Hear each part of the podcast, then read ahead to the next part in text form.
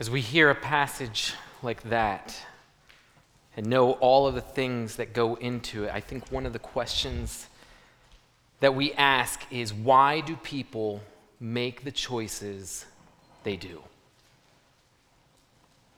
Why do people make the choices they do? We look at this, this moment, this heavy time, and, and we just don't understand how all of this can be happening right here.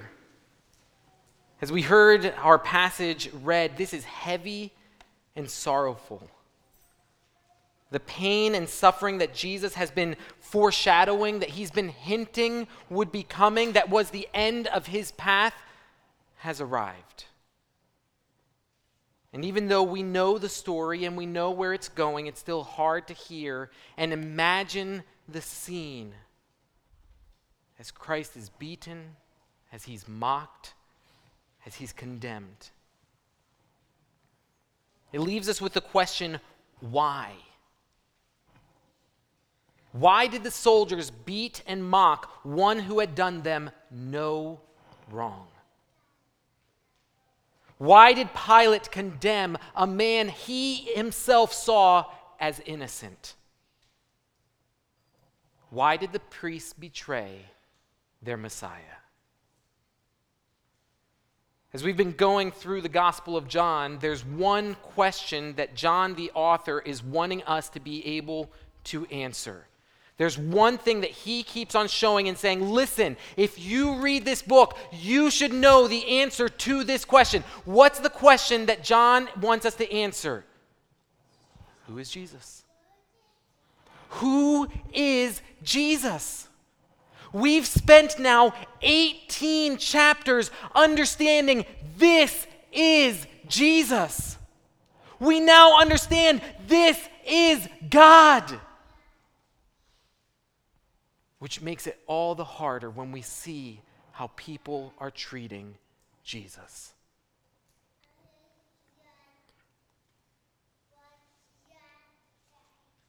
Don't you know who you're mocking? Don't you know who you are condemning? Don't you know who you are rejecting? Why are you doing what you're doing? It's a question that we can ask not just of the three different people in this passage, it's also a question we can ask of Christ. Why are you doing what you're doing? Look at the pain you're going to have to go through. But he, here's what I want to propose to you. As much as we might look at the, these three categories of people with the soldiers, with Pilate, with the Jews, and we might say, that's surprising that they would do that. Why would they do that? It's not surprising. They're making decisions based off of a logic that we often make decisions. No, the surprising part of our passage is what Christ is doing. So, what we're going to do this morning is first, we're going to just walk through and see what these three different groups are doing, and then we're going to go back and we're going to see what Christ is doing. Here's our big idea For our sake, Jesus surrendered his personal privilege and prioritized his greater purpose.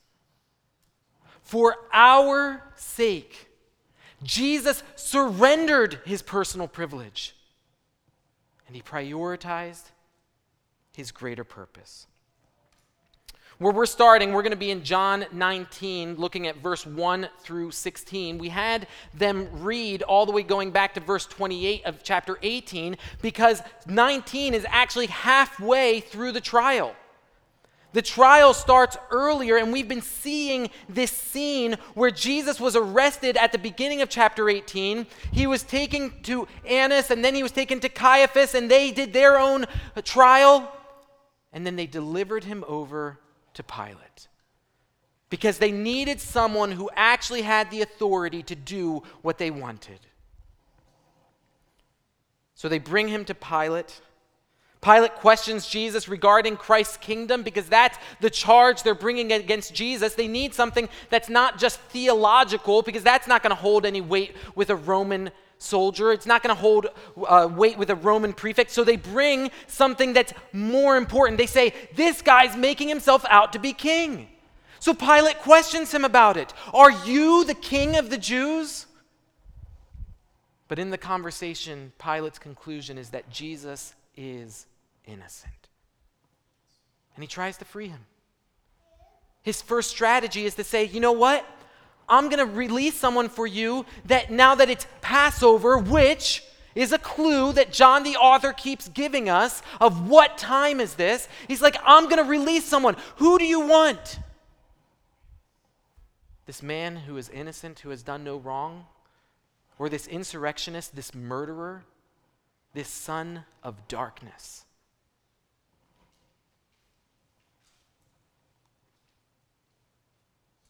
And they choose the darkness instead of the light. John 3:19 The light has come into the world and people loved the darkness rather than the light because their works were evil. And so we come to our passage. We start off by seeing the soldiers' response to Jesus. Look at verse 1. Then Pilate took Jesus and flogged him. And the soldiers twisted together a crown of thorns and put it on his head and arrayed him in a purple robe. They came up to him saying, Hail, King of the Jews, and struck him with their hands. When we look at the soldiers, we see the soldiers' power. These are men that, if nothing else, understand power. These are the soldiers of the most powerful empire that has ever been. Their basis of who their king is is based on the power of that king. Caesar is in control because Caesar is the most powerful. That's what makes him king. No one defies Caesar. No one has that kind of power. And if they try to, they're crushed. The soldiers are trained. No one challenges our king. Then comes this man, this insignificant Jew of an insignificant country. He has no army, he has no power that they can see. In fact, the only follower of Jesus who actually is bold enough to do something, to stand up, to pull out a sword, Jesus tells him, Put down your sword. What kind of king is this? You're the king of the Jews? Even the Jews don't want you. You think you're going to overthrow us? Who do you think you are? These soldiers look at this so called king and they see no power. He does nothing to stop them as they strip him of his robes and they whip him. What king are you? You have no power. They mock him. They get a crown that they fashion out of thorns, they squeeze it on his head. They get one of the tunics that they have to play dress up, and they make him have the royal color of purple. They put it on him. Now, you want to be king? Let's dress you up as king. And then one by one, they line up and they perform the ceremony that they would do for their king, where they would go and say, Hail, Caesar. But now they come before him, Hail, King of the Jews.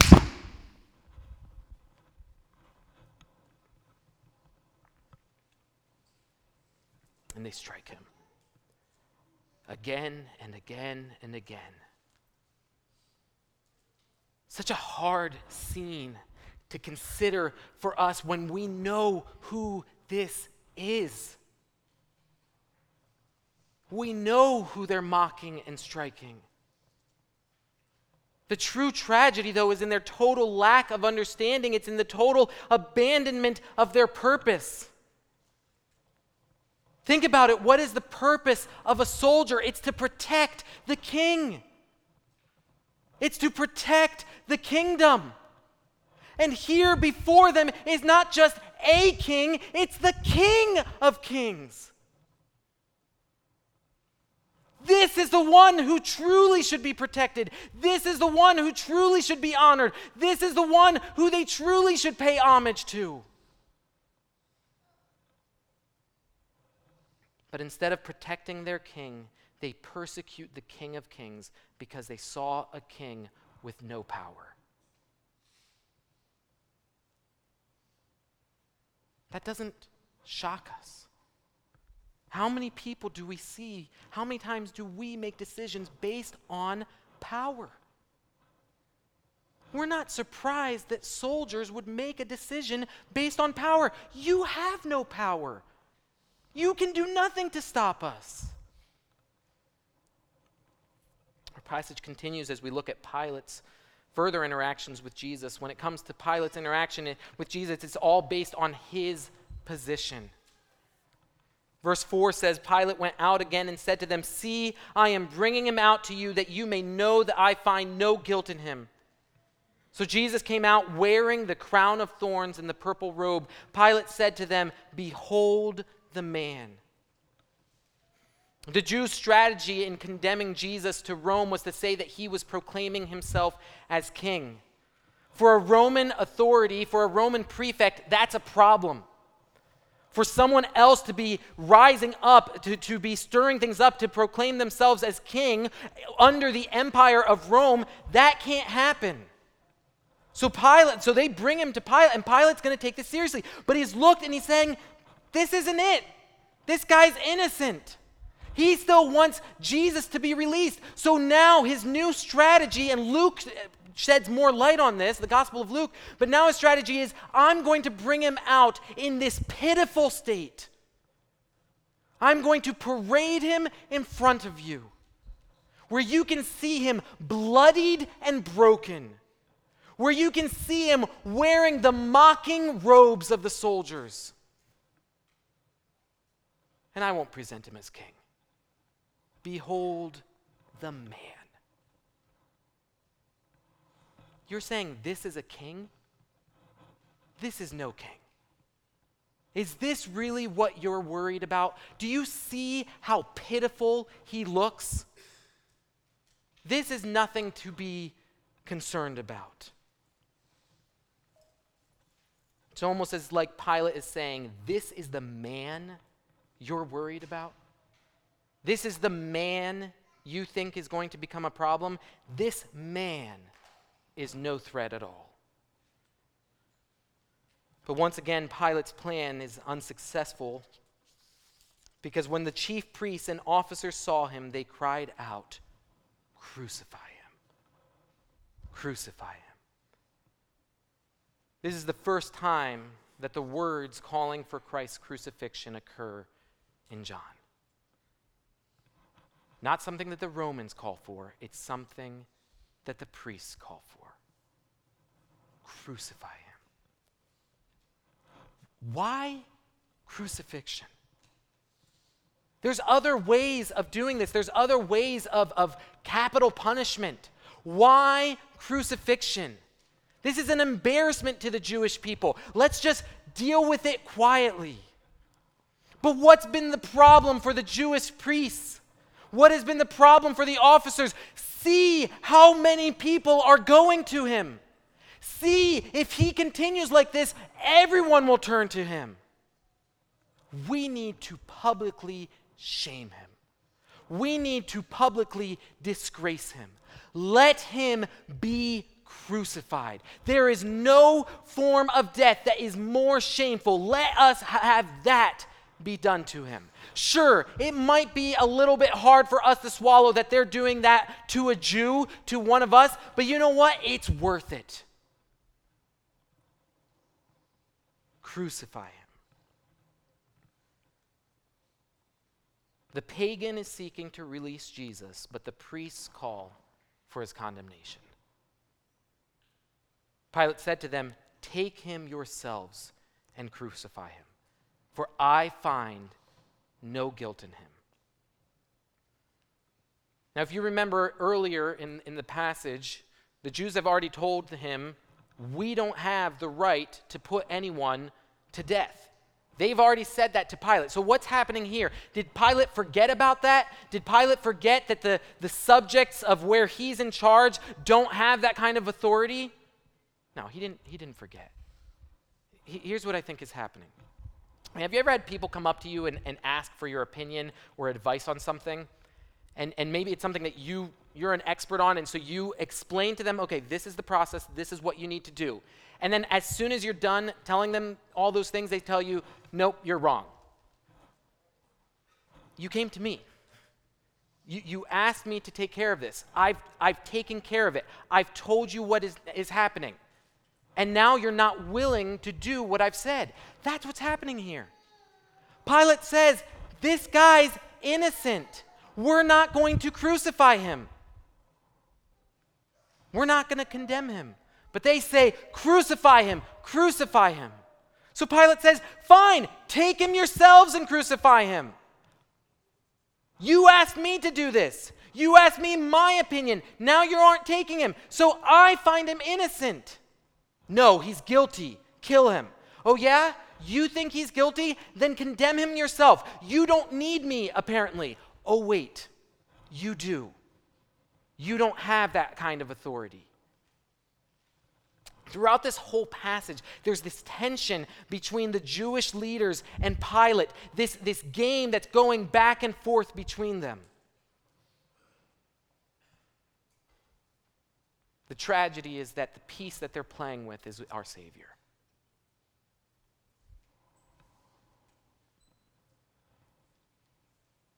Clear that Pilate was not, in fact, giving them permission because, first of all, they don't even have Jesus in their possession. And second, they don't leave. They keep on seeking Christ's condemnation. Verse 7 the Jews answered him, We have a law, and according to that law, he ought to die because he has made himself, to, himself the Son of God. Now the Jews turn in their strategy.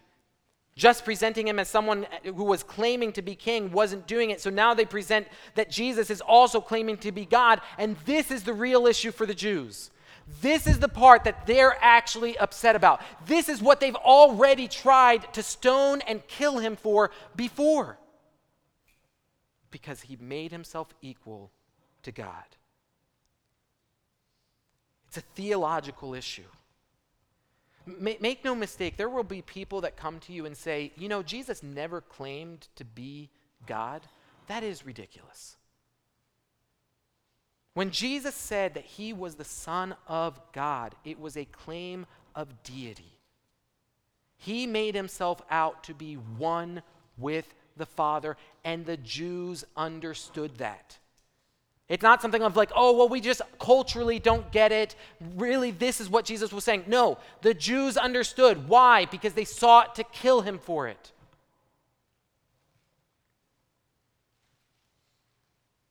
They understood what his claim was and they present it to Pilate, and it terrifies Pilate. Verse 8 When Pilate heard this statement, he was even more afraid. He entered his headquarters again and said to Jesus, Where are you from? But Jesus gave him no answer. Pilate is not seeking to release Jesus because he's squeamish about blood. Pilate's not looking to release Jesus because deep down he's a pacifist. But Pilate sees that he's innocent. But now not only is this an innocent man, now he's worried because this is a man who's proclaiming to be the Son of God. There's a good chance that for Pilate, he actually thinks, wait, is this a demigod? That's part of Roman theology. Part of what Rome believed was in demigods. And he's never encountered someone like Jesus. Has he condemned people before to die, to be crucified? Yes. How do we know? Because Jesus isn't the only one going to be crucified. Other people are going to be crucified with Jesus. So Pilate's done this process before. It's not something like, ah, I really hate doing this. No, he's used to the process. He's used to condemning people, but he's never encountered someone like Jesus. He's never encountered someone in total control. He's never encountered someone who is unfazed even in the presence of one who will accuse him and condemn him. He's never encountered one who could speak so clearly. He's never had someone who he questioned and gave no answer.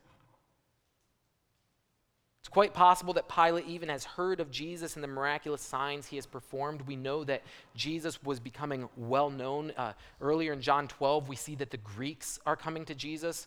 We also know from other gospels that John and the things that John did in the wilderness became so well known that Herod had him come. So it's a good chance that Pilate, being over Israel, would know who Jesus was.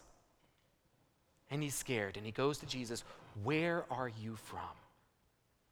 Who are you really? And Jesus doesn't answer. I'm not really sure why. It might be that he didn't, he knew that what Pilate was asking was not the answer. If Jesus said, I come from God, that that would be something that Pilate wouldn't understand. I'm not sure why Jesus doesn't answer, but this fulfills Isaiah 53 7. The lamb is being brought forth, and yet he utters not a sound. I'm not sure exactly why Jesus doesn't answer, but it messes with Pilate. Verse 10 So Pilate said to him, You will not speak to me? Do you not know that I have authority to release you and authority to crucify you? Don't you know my position? Don't you know my authority? Who do you think you are to not answer me? Do you know who I am? And for us, as we've been reading through John, there's an element where we just want to shout out, Jesus. Man, if Jesus would just turn and then say, Do you know who I am? Jesus answered him, You would have no authority over me at all unless it had been given you from above. Therefore, he who delivered me over to you has the greater sin. Pilate's in a hard position. Don't, don't you know the decision I'm making right now? It's a matter of life and death. You have no authority. You're not in a higher position the position you are in over me was given to you. And then Jesus goes to this next part of the phrase that, that kind of confuses us. Therefore, he who delivered me over to you has the greater sin. Now, first of all, let me just be clear Jesus is not absolving Pilate of all wrongdoing. He's not saying, you know what, Pilate, you you think that you're the prefect, you're really just the pawn. You, you, you don't have any, any responsibility in this. He says greater sin, implying that there is still sin here. Pilate is responsible for his actions. Divine sovereignty does not remove personal responsibility. Yes, this position was given to you. Yes, this authority was placed on you, but that does not remove your personal responsibility in this. But there is one in this scenario who has the greater sin. Who's Jesus talking to? Who's Jesus talking about? When I first read this, I'm like, man, what, what is this going on? And, and at first, I'm like, I mean, probably the one that delivered, we're talking about Judas. But when we look at the context, Judas is the one that we talk about more, but the context of John points to another. Judas had a part in the story, but before Judas' part, there was someone else who was seeking the murder of Jesus. All the way back in chapter 11. After Jesus raises Lazarus to, the, to life, the priests get together. And Caiaphas goes to them, You know nothing at all. Better for one man to die and from that point on, they sought to kill Jesus. In v- verse 14 of chapter 18, it says, It was Caiaphas who had advised the Jews that it would be expedient that one man should die for the people. John 18, 28, then they led Jesus from the house of Caiaphas to the governor's headquarters. Verse 30, if this man, this is what the, the Jews are saying, if this man were not doing evil, we would not have delivered him over to you. Verse 35 of chapter 18, Pilate answered, he's talking to Jesus, Am I a Jew? Your own nation and the chief priests have delivered you over to me. Who's Jesus talking about? He's talking about Caiaphas. Who should have known better? The chief priests. Who should have put a stop to trials that were illegal? The high priest. Who should have never delivered the king, the Messiah, to a pagan? The high priest. Therefore, he who delivered me over to you has the greater sin. And from this moment on, Pilate wants no part of this. Verse 12 From then on, Pilate sought to release him. I don't want to be part of this. And it would be wonderful if he had just done it. He had the authority. We don't give a, a pass on this. He could have. It wasn't, he, the high priest was not Pilate's high priest. But he seeks to release him, and this is then where the Jews come in and they say, So from then on, Pilate sought to release him, but the Jews, and John has been very specific in this passage to define which Jews he's talking about. It's the chief priests and officers. The Jews cried out, If you release this man, you are not Caesar's friend, Everyone who makes himself a king opposes Caesar. This is their trump card. Gotcha. If you release him, we're going to tattle. We're going to go tell Caesar what you did. If you release someone that we are saying is an insurrectionist that we delivered to you, we brought him to you, we gave you everything you need, how do you think Caesar's going to respond if we come to him and say, listen, we gave a known insurrectionist, we gave this guy that was stirring rebellion, we gave everything we needed to your prefect, and he released him. How do you think Pilate's going to respond? How do you think Caesar's going to respond to that? Pilate's position is not that secure. And Pilate's position is all he's really concerned about. So when Pilate heard those words, he brought Jesus out and sat down on the judgment seat at a place called the stone pavement, and in Aramaic, Gabbatha. Now it was the day of preparation of the Passover. It was about the sixth hour. He said to the Jews, Behold your king. Here's part of the irony here. Where did Pilate's authority come from, according to Jesus? From above. Whose authority is Pilate really only concerned about? The authority that comes from Caesar. Threaten him with the removal of authority from Caesar, and he's like, I'm done. I'm out of this. That was the final thing, and on that statement, he makes his decision to condemn an innocent man. And I think here what we have is in that struggle Pilate's not pleased that his hand arm was twisted behind his back and forced to do something. And so he, he's going to do a couple more things in the passage as well to get back at the Jews and what they're making him do. And he brings Jesus out. He sits on the judgment seat, which, so much irony there.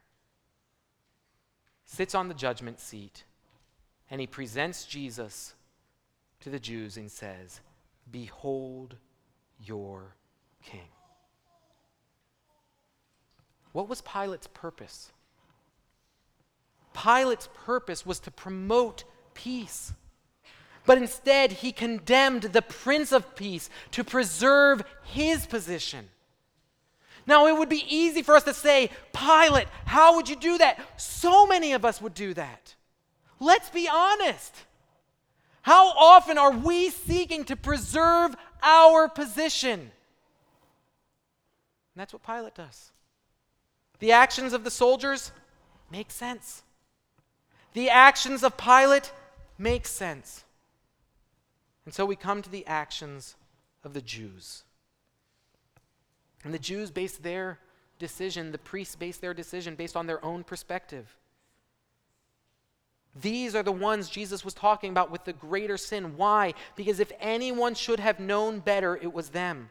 What was their privilege? Well, think about it. W- what were they? Priests. Who should have known? Who should have recognized who Jesus was? If there's anyone in Israel, it would have been the priests. What do they have? Prophecies. Prophecies that point to Jesus. More than anyone else, they know the prophecies. What is the time that John keeps on pointing us to? It's Passover. Everything is set up for them to understand. They're priests. They have the prophecies. It's Passover. Everything is pointing. This is Jesus. And if that weren't bad enough, they even have a pagan saying what is true Behold your king. So, what's their problem? They were blinded by their pride. In John 9, Jesus said, For judgment I came into this world that those who do not see may see, and those who see may become blind. Some of the Pharisees near him heard these things and said to him, Are we also blind? Jesus said to them, If you were blind, you would have no guilt, but now that you say, We see, your guilt remains. In their own pride, they thought they understood the prophecies according to their own perspective. In their pride, they thought that they should remain in their position, that they should hold on to their place and their nation. In their pride, they thought they knew everything. In their pride, they thought that their perspective was perfect. John 11, 49. But one of them, Caiaphas, who was high priest that year, said to them, You know nothing at all, nor do you understand that it is better for you that one man should die for the people, not that the whole nation should perish. He did not say this of his own accord, but being high priest that year, he prophesied that Jesus would die for the nation, and not for the nation only, but also to gather into one the children of God who are scattered abroad. So from that day on, they made plans to put him to death. Oh, how right he was, and oh, how wrong he was. He said something true, but in his pride, he thought he understood it and completely misinterpreted the prophecy. Their pride blinded them. They were only willing to see things according to their own perspective. They would allow nothing to take their place and their nation. They abandoned their purpose. What was the purpose of the Jews? Proclaim the Messiah as king to the nations. Didn't Jesus say that that would be the result of Israel? Through you, the nations will be blessed. This is your purpose. Proclaim the Messiah as king to the nations.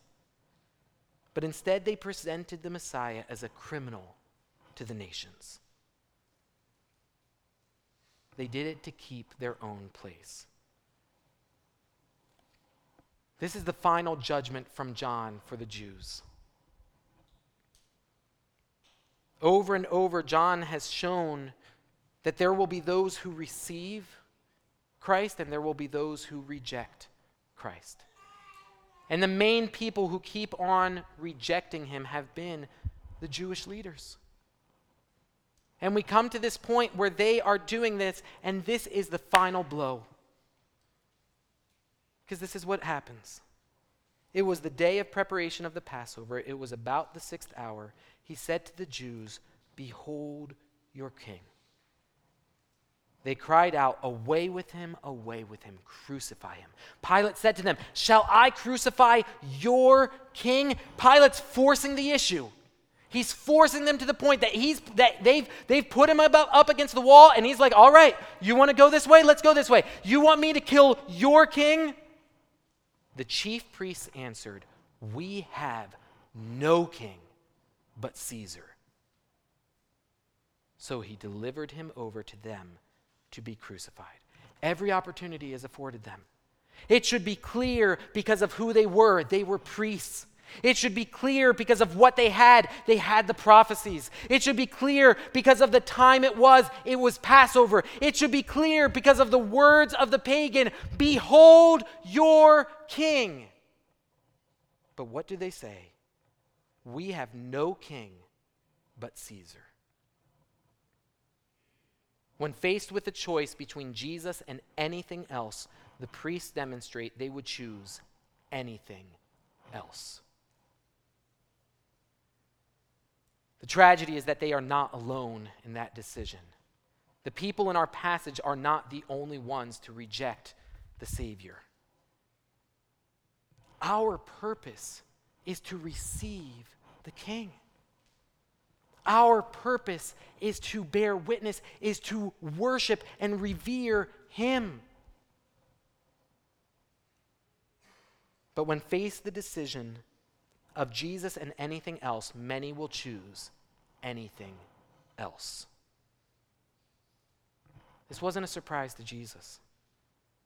At the very beginning of the book, in John 1, it says, He was in the world, and the world was made through him. This is His people. He made this world. Yet the world did not know Him. He came to His own, and His own people did not receive Him. When we read this from our perspective, it's hard not to grow indignant at the people in this passage. How dare you do this to Jesus?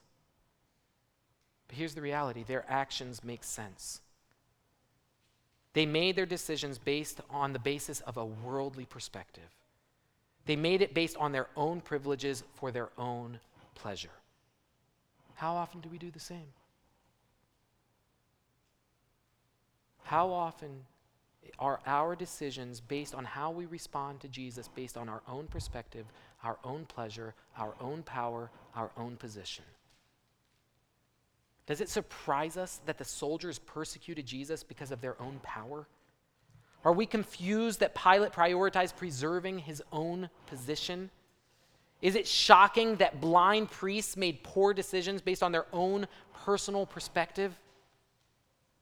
If we're honest, none of these responses surprise us because we make the same choices. What is surprising in all of this is Jesus. When we look at Jesus, his decision is the paradox. His is, decision is one where we're like, I don't know how to reconcile what I know about Jesus and what he's doing here at face value. We have a hard time reconciling the privilege of who Jesus is with the pain and suffering he's about to experience. It's a paradox. It doesn't make sense to us initially. But when we look deeper, it falls into place. Here's the paradox of Christ Jesus had the most power. Think about what happens at the beginning of chapter 18. When Jesus said to them, I am He, they drew back and fell to the ground. You think any of those soldiers have that kind of power? Just the, the speaking of his name is enough to knock down all of the soldiers. Jesus held the highest position.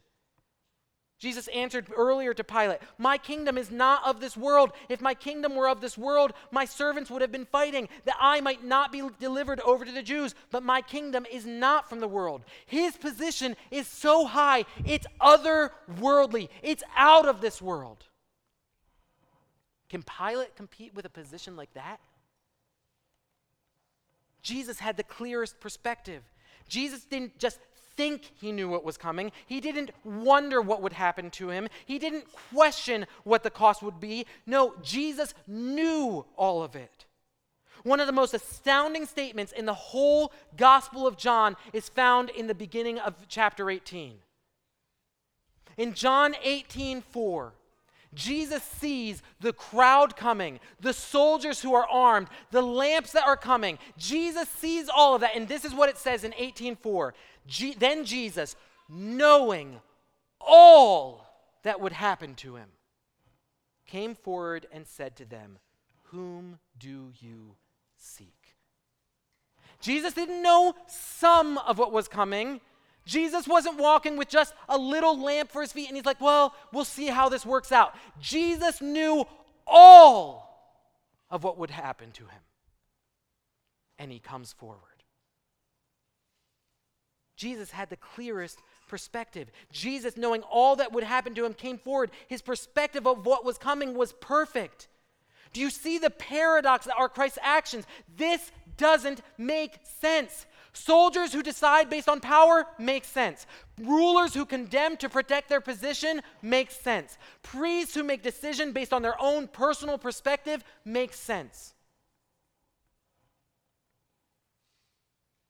What doesn't make sense is what Jesus does, not at face value. If with just speaking your name aloud you could knock soldiers down, would you subject yourself to the beating and mocking of those soldiers? If you held not an earthly position, but a heavenly position, would you allow a mere mortal to pass judgment on you? If you had the perfect perspective of what was coming and what the cost would be and the pain you would encounter, would you willingly submit to oppression and affliction and not open your mouth?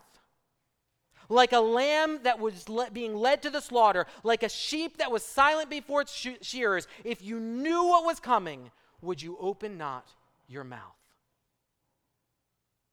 When we consider Jesus compared to the people, Jesus doesn't make sense. Who doesn't use their privilege for their own pleasure? Jesus doesn't. The question for us is why? Why would Christ willingly surrender his personal privileges? Why would he subject himself to the cross? It doesn't seem to make sense, but all of Christ's choices are clear when we consider the purpose for which he came. Why did Jesus surrender his personal privilege? Because of his love. Because he did it for our sake. Because it fulfilled the purpose for which he came. John 3:17 For God did not send his son into the world to condemn the world, but in order that the world might be saved through him.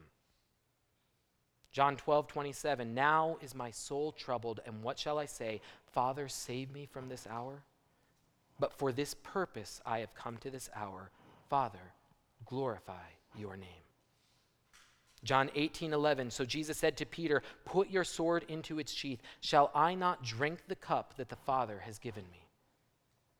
John 18, 37, Jesus answered, You say that I am a king. For this purpose I was born, and for this purpose I have come into the world to bear witness to the truth.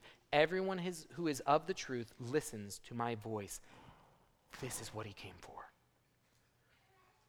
He came to save sinners. He came to die. He came to endure the cross. Jesus surrendered his personal privilege. Why? Because he prioritized his greater purpose. He did this for our sake. Behold your King. This is the beauty of our passage. Jesus came to save, even knowing the cost. This is where the paradox makes sense. He has the most power, and he used that power to save us. He has the highest position, yet he humbled himself to die for us. He has the clearest perspective, and he saw in a way far greater, so that for the joy set before him, he endured. The paradox is resolved when we see that Jesus surrendered his personal privilege because he prioritized his greater purpose. This is what truly reveals who Jesus is. Who is Jesus? That's our question. That is the question that John has sought to answer. And within our passage, we have the unwitting answers of people who rejected him.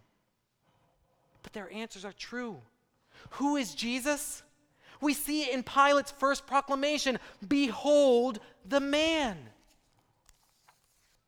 Jesus is the Son of Man.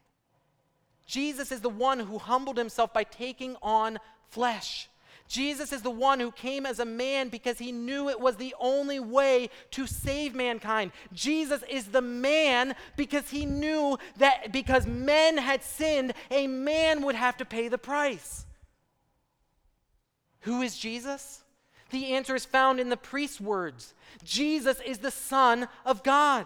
Not just a man, but fully God and fully man.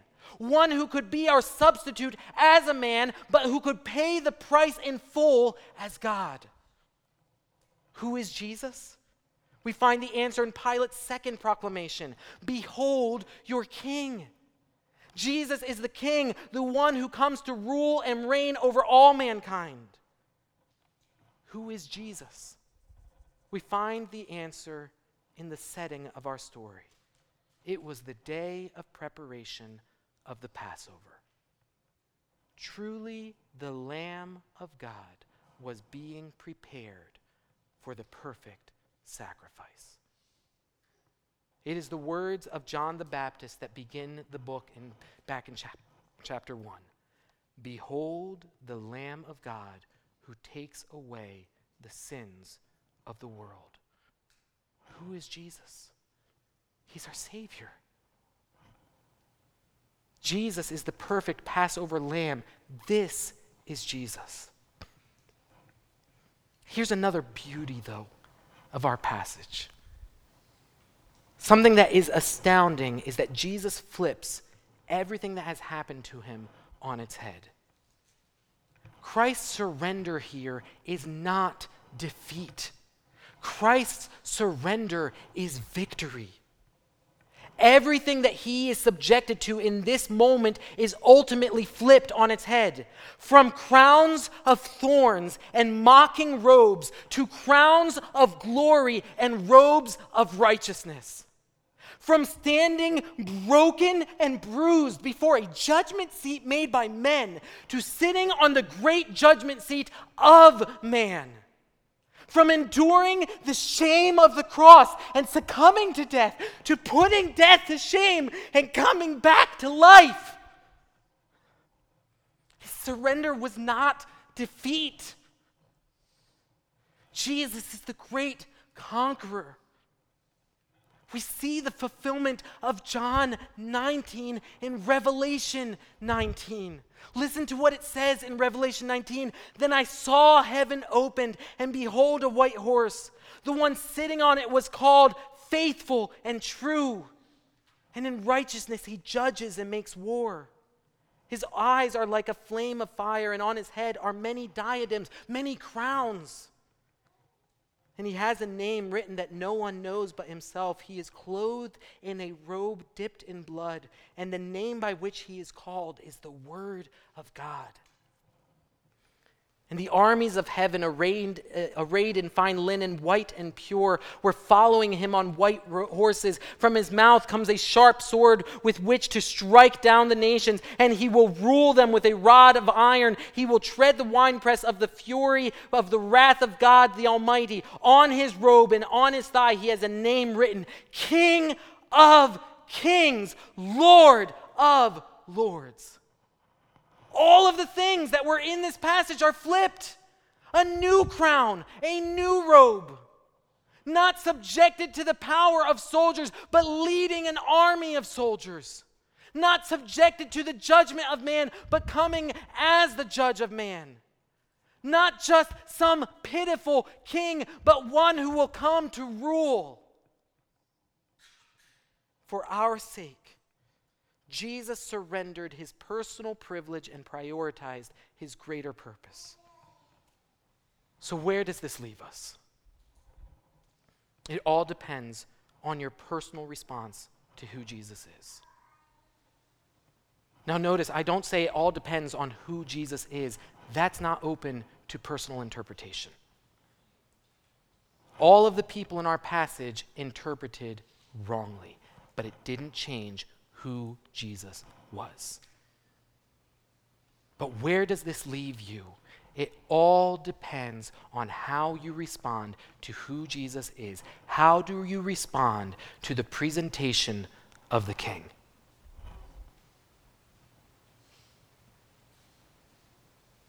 If at, up to this point your response has been rejection, now is the time to receive Him. If up to this point you have rejected your King, your Savior, your sacrificial lamb, now is the time to receive Him. This is your only hope. Why did he go through all of these things? Why did he go through the pain and suffering? For your sake. Now is the time to receive him. Now is the time to place your faith in him alone. Turn away from your rejection, repent from your rejection, and place your faith in Christ alone. If you don't know how to do that, talk to me, talk to another member of this church. We want to share that with you because that's part of our purpose. But maybe you have received him, but even after receiving him, you still make your decisions based on self perceived privileges. What am I going to do for the sake of the king? I'll do some of this, but I'm not willing to sacrifice or surrender that privilege. Jesus, I'll follow you, but no farther than this. Th- this is what I'm willing to do for you as my king. Ask me to go further than that, I'm not doing it. Jesus forsook his personal privilege for our sake. What are we willing to forsake for his sake?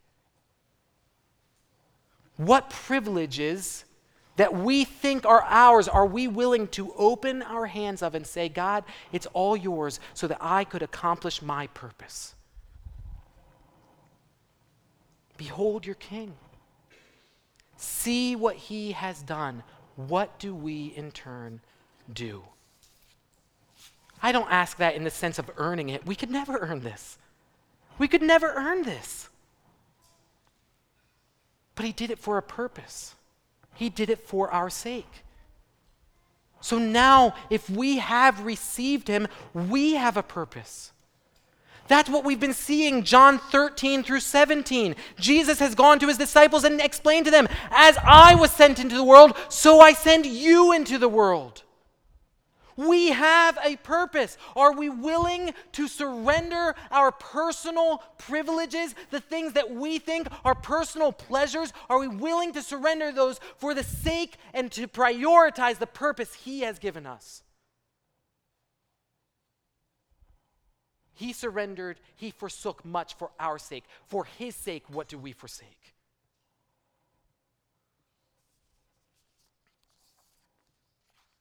For our sake, Jesus surrendered his personal privilege and prioritized his greater purpose. As the worship team comes up, I just want to challenge you on this. Where are you? Have you rejected him or have you received him? If you've rejected him, turn to him now. If you have received him, but and yet there are still so many things in which the way, the practical way in which you are living is still rejecting him, turn to him. Give all to him. Surrender all. Behold your